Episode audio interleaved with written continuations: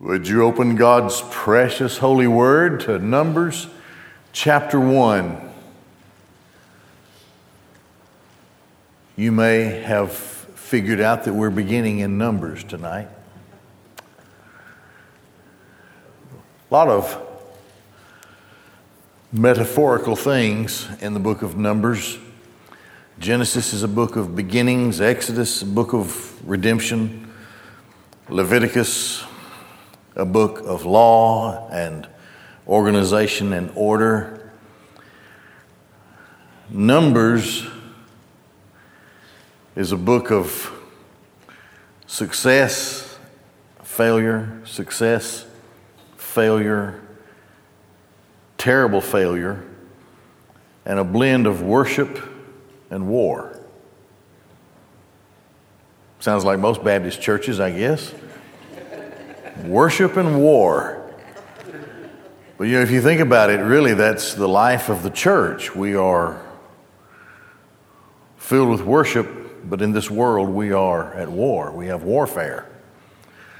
So as we go through the book of Numbers, there are so many comparisons that can be made with regard to the church and our lives as believers. So Numbers chapter 1 begins with the numbering of the soldiers. It's a fairly long chapter, but large portions are just mentioning the numbering of the various tribes, and so we move through it fairly quickly. What happens now comes as a direct order from Yahweh. We've studied Genesis and Exodus and Leviticus. We last studied Leviticus, I don't know, a couple of years ago. All of the laws and how the people were to live and where they were, what they were to do, what they were not to do, and how they were distinct from other nations and so forth. Worship, how to worship. Sacrifice, the laws of sacrifice, and rituals that were given that they might be reminded of their intimate relationship with Yahweh, the God of Israel. So this continues now in the book of Numbers. These are God's people, and they are in enemy territory. They have marching orders from God, and there is a goal to be attained. Obedience is expected. Worship, of course, is included as part of their daily lives in their march. We'll see that a little bit here in this passage, in this chapter. But the tabernacle and the priesthood are all in the middle of the marching nation, while the other tribes or around, front, back, and on the sides. So here we go. Yahweh spoke to Moses in the Sinai desert. And this is our life. We do what Yahweh says. We depend upon Yahweh to give us our direction. In the tent of meeting on the first day of the second month, the second year after the Exodus from the land of Egypt, saying, "Take the sum of all the congregation of the sons of Israel by families following their fathers' houses, a head count of every male according to the number of their names, from 20 years old and upwards. All who are fit to go out to the army in Israel, you shall count them by their legions, you and Aaron." So Moses and Aaron have this task to take a census of the men of Israel, 20 years old and older, who are able and fit to be warriors. Yahweh is telling his people, this world will bring you war. You will be in a war by being the people of God and seeking to attain what God has called us to do. We will be opposed. So you can just expect that. Well, here, they are told to count the warriors. Now, we'll see the numbers, but remember the overall population of Israel would include those men who fit within that age category who are not fit for service, plus women and plus children. So here we go. The leaders now are appointed for this task that Yahweh has given to them. With you there shall be a man from each tribe, one who is head of his father's house. These are the names of the men who will stand for you, for Reuben, Elitzur, the son of Shedeur. For Simeon, Shalomiel, the son of Zurishaddai. For Judah, Nashon, the son of Amminadab. It's interesting, Nashon is a forebear of David and also an ancestor of Christ. For Issachar, Nethanel, and the son of Zuar. For Zebulun, Eliab, the son of Helon. For the sons of Joseph, for Ephraim, Elishamah, the son of Amachud. For Manasseh, Gamliel, the son of Pedazur. For Benjamin, Abaddon, the son of Gedioni. For Dan, Ahiezer, the son of Amishadai. For Asher, Pagiel, the son of Ochron. For Gad, Eleasaph, the son of Deul. For Naphtali, Ahira, the son of Enon. And so their numbers are recorded. So now we have leaders appointed over each tribe, and the task will be then subdivided going from there, and the numbers of the people will be recorded. Now there are two censuses taken. There's one here and one at the end of the book. And when we get to the end of the book and we look at that census, there'll be many things to be said about the difference between the two accounts. These were the ones summoned by the congregation, the princes of the tribes of their fathers. They are the heads of the thousands of Israel. Okay, so now your first division will be in a division by thousands. Then Moses and Aaron took these men who were indicated by their names, and they assembled all the congregation on the first day of the second month, and they declared their pedigrees according to their families, according to their fathers' houses, according to the number of names, a head count of every male from 20 years old and upward. Now there had to be proof, there had to be a substantiation, it had to be shown that they were who they said they were, and they belonged where they said they belonged. Care here is taken in this effort. As Yahweh commanded Moses, so did he count them in the Sinai desert. This was the sum of the sons of Reuben, the firstborn of Israel. Their descendants according to their families, according to their fathers' houses, the number of individual names of every male from 20 years old and upward, all who were fit to go out to the army. Those counted from the tribe of Reuben were 46,500. Now you'll take note, they are the thousands, hundreds, and fifties. And what happens is then the final number that's taken is the number that is rounded, and that's how they're counted here all the way through for the sake of the census. Of the tribe of Simeon, their descendants according to their families, according to their fathers' houses, his tally, according to the number of individual names of every male from 20 years old and upward, all who were fit to go out to the army, those counted from the tribe of Simeon, 59,300. Of the tribe of Gad, their descendants according to their families, according to their fathers' houses, the number of individual names of every male, 20 years old and upward, all who were fit to go out to the army, those counted from the tribe of Gad, 45,650. Of the tribe of Judah, their descendants according to their families, according to their fathers' houses, the number of individual names of every male from 20 years old and upward, all who were fit to go out to the army, those counted from the tribe of Judah, 74,600. Judah being the largest tribe. Issachar, I think, is the second largest. Of the tribe of Issachar, their descendants, according to their families, according to their fathers' houses, the number of individual names of every male, from 20 years old and upward, all who were fit to go out to the army, those counted from the tribe of Issachar, 54,400. Of the tribe of Zebulun, their descendants, according to their families, according to their fathers' houses, the number of individual names of every male from 20 years old and upward, all who were fit to go out to the army, those counted from the tribe of Zebulun, 57,400.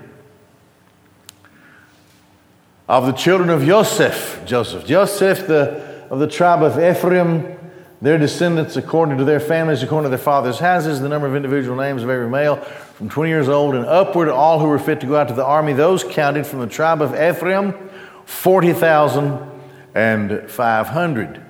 Of the tribe of Manasseh, their descendants, according to their families, according to their fathers' houses, the number of individual names of every male from 20 years old and upward, all who were fit to go out to the army, those counted from the tribe of Manasseh, 32,200. Of the tribe of Benjamin, their descendants, according to their families, according to their fathers' houses, the number of individual names of every male from 20 years old and upward, all who were fit to go out to the army, those counted from the tribe of Benjamin, 35,400. Of the tribe of Dan, their descendants, according to their families, according to their fathers' houses, the number of individual names of every male from 20 years old and upward, all who were fit to go out to the army, those counted from the tribe of Dan, 62,700. Well, that was a large group as well. Of the tribe of Asher, their descendants, according to their families, according to their fathers' houses, the number of individual names of every male from 20 years old and upward, all who were fit to go out to the army, those counted from the tribe of Asher, 41,500. Of the tribe of Naphtali, their descendants, according to their families, according to their fathers' houses, the number of individual names of every male from 20 years old and upward, all who were fit to go out to the army, those counted from the tribe of Naphtali, 53,400. These are the numbered ones whom Moses and Aaron and the 12 princes of Israel counted, each one representing his father's house. All the sons of Israel were counted according to their fathers' houses, from 20 years and upward, all who were fit to go out to the army. The sum of all of those who were counted, 603,550. Now that's just the men from 20 years old and upward who were fit to be soldiers. That doesn't count the older men who were not fit, men within that age bracket who were not fit, women and children. So the number that we've been given back in the book of Exodus of between 2 and 3 million obviously is appropriate, because you'd probably want to multiply by at least 4 the number of 603,000, that gets you to 2.4, 2.5 million, something like that. So somewhere between 2 and 3 million people are making their way out of Egypt and toward Canaan, the promised land. So they're in the midst of a land that is not theirs. They are headed to a land that is promised to them, if they obey and if they follow the direction of Yahweh, and He's very careful to give them direction and to make provision for them. If they follow the direction and guidance of Yahweh, if they follow the appointed leaders, Moses and Aaron, if they do this, it shouldn't be that long of a journey. Now, they're in the midst of enemies. There will be battles to be fought. There will be battles to be won. There will be victories that must be accomplished and attained by the people of God. So it's interesting to me, just out of the book of Exodus now through the book of Leviticus, but they've been settled and encamped during the time the law is given and all the instructions are given. But now they are to arise and they are to begin the trek to which God has purposed them. And the first thing that God tells them is this: you're going to have to be arrayed for war. You won't be easily and readily accepted, and so you're going to have to be fit to do battle. Now, we're going to see here as well something that is just as interesting, and then we'll put it all together at the end of this. The Levites are exempted from this military service. But the Levites, according to their father's tribe, were not numbered among them. Yahweh spoke to Moses, saying, "Only the tribe of Levi you shall not number, and you shall not reckon their sum among the children or the sons of Israel.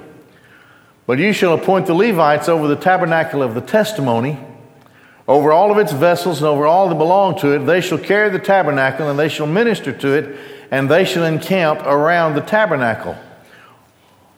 In the book of Exodus, we studied how they carefully crafted and built and made the tabernacle.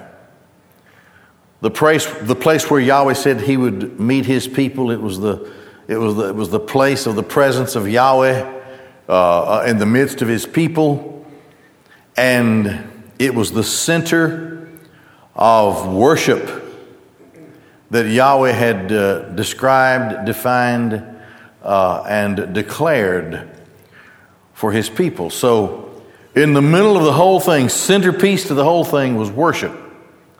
The promise of the presence of Yahweh who would travel with them.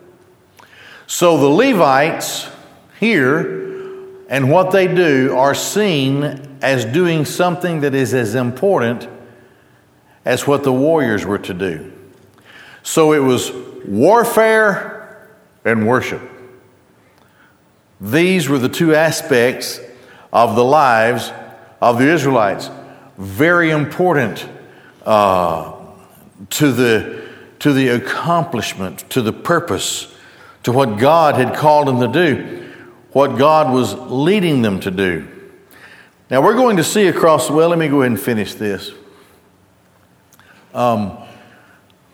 When the tabernacle is set to travel, the Levites shall dismantle it, and when the tabernacle camps, the Levites shall erect it. Any outsider who is a non-Levite who approaches shall be put to death.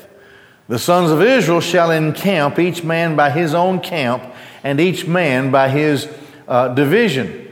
The Levites shall encamp around the Mishkan of the testimony, the tabernacle. And so there be no wrath upon the congregation of the sons of Israel, and the Levites shall keep the charge of the Mishkan, the tabernacle of the testimony, the tent of the testimony.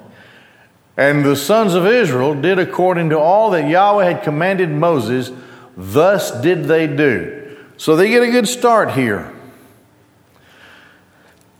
The Levites had a fairly difficult task. They were to be sure that the tabernacle and all of the vessels and instruments of the tabernacle were properly deconstructed, disassembled, and carried along in the march. This was their job. They had to take it apart, and they had to tend to it, make sure it was taken care of while they carried it along. Whenever the people stopped for camp, the Levites had to do the complicated task of putting all of that back together, assembling it in a proper fashion, just the way that Yahweh had defined in the book of Exodus. They had to do everything properly and just right, and they had to be prepared all the time when they were in camp for the worship of the people, to lead the people in worship. Now the priests, the priesthood, the sons of Aaron, the priesthood were over the instruction of the Levites, and the Levites were to assist the priesthood in all of this. Now, Josephus tells an interesting story. I'll give it to you the way that, well, it's paraphrased a little bit, the way that Josephus gave it in a historic, it's not biblical, it's not part of the biblical writing, But it is an historical writing that Josephus presents, and I would guess that probably some of it's correct anyway. Josephus talks about how Moses had a wife who was not an Israelite. She was an Ethiopian. Moses, for the first 40 years of his life, according to secular historical accounts, was the commander-in-chief of all of the military forces of Egypt, the greatest power in the world in that day. A rival to the power of Egypt was Ethiopia. And a capital city of Ethiopia was in a well-protected part of the midst of a swampy area. And that swampy area was filled with poisonous snakes, very strong poison, very lethal.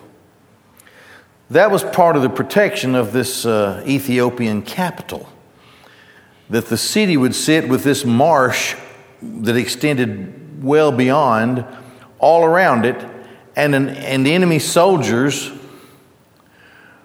would die within minutes or maybe a couple of hours if they tried to march through that marsh to make it into the capital city. The Ethiopians, according to Josephus, began to challenge Egypt's power along certain trade routes, and this was affecting the economy of Egypt. So Pharaoh calls Moses to assemble his armies and to attack Ethiopia and take the capital city and bring Ethiopia down, so that these attacks on these caravans and the trouble that was being caused to the trade of Egypt would be stopped. Moses was a great commander. He calls all of his armies together and he begins to march, and he reaches the outer region, the outer realm of where the capital city was. And it was noted that the swamp was filled with these extraordinarily poisonous snakes, and they were everywhere.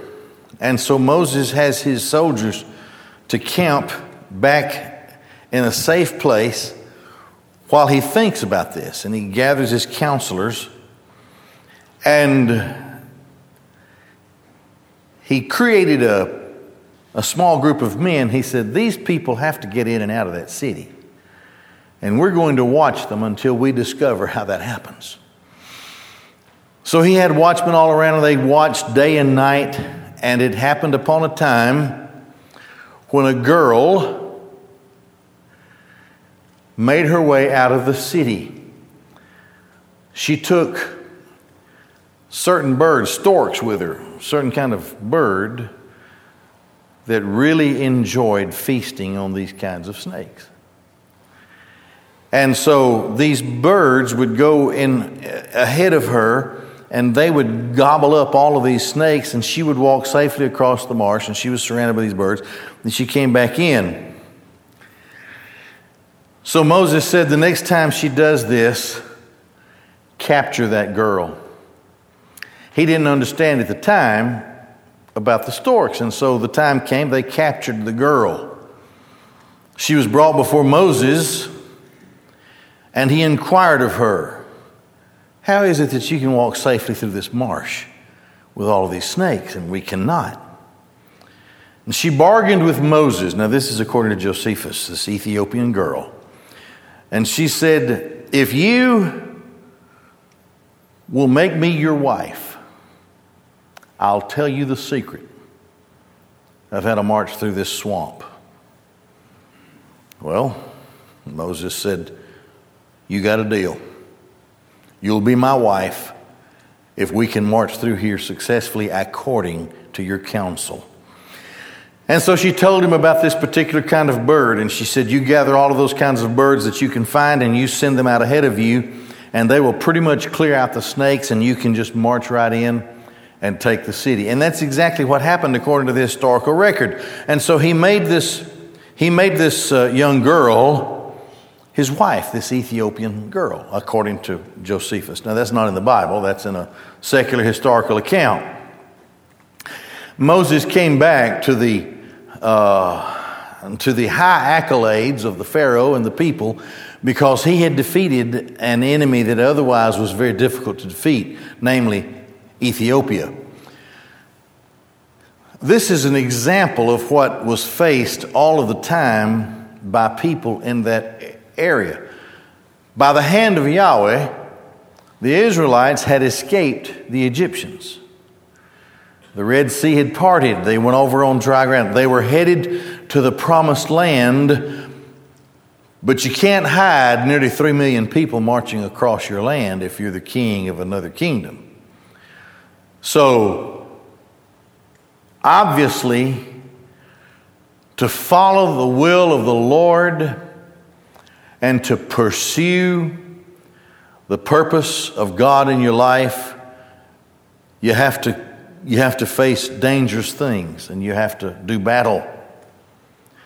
But in the midst of making your way from where you're going to where God would take you, out of the place of slavery to the place of freedom, in order to make this trek, obedience is necessary and worship is vital.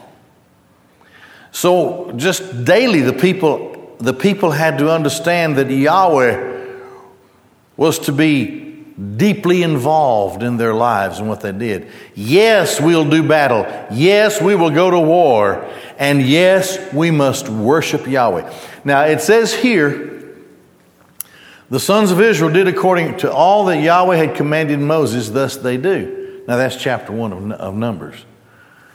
It don't stay that way.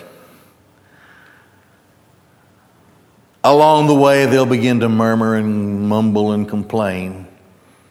And sin will creep in and rebellion will creep in and things will go wrong. And we will see what the people did and how Yahweh dealt with the people in those times of sin and failure. First 10 chapters or so are pretty good, but then things begin to fall apart. And then the summary is made at the end of it, and another count is made of the people. And you have to look overall at the book of Numbers as, for that generation of Israelites, you have to see it as a failure. They failed to accomplish the task that Yahweh had placed before them, namely, to go into the land of promise. There'll have to be another generation to replace that generation. These things become evident as we make our way through the book of Numbers. It's really a very exciting reading. It's very interesting. And there are many spiritual lessons to learn along the way. The first lesson we learned here in chapter 1 is that yes, we are warriors as God's people in this world. We must be prepared to do battle, but it cannot be disconnected from the truth that we are worshipers of God. And these two things in particular, we must be prepared for and dedicated to as we make our trek in this life before God. Let's pray together. We'll be dismissed. Father God in heaven, thank you for your word and all that it teaches to us. Bless us in our study that we might grow before you. In Jesus' name, amen.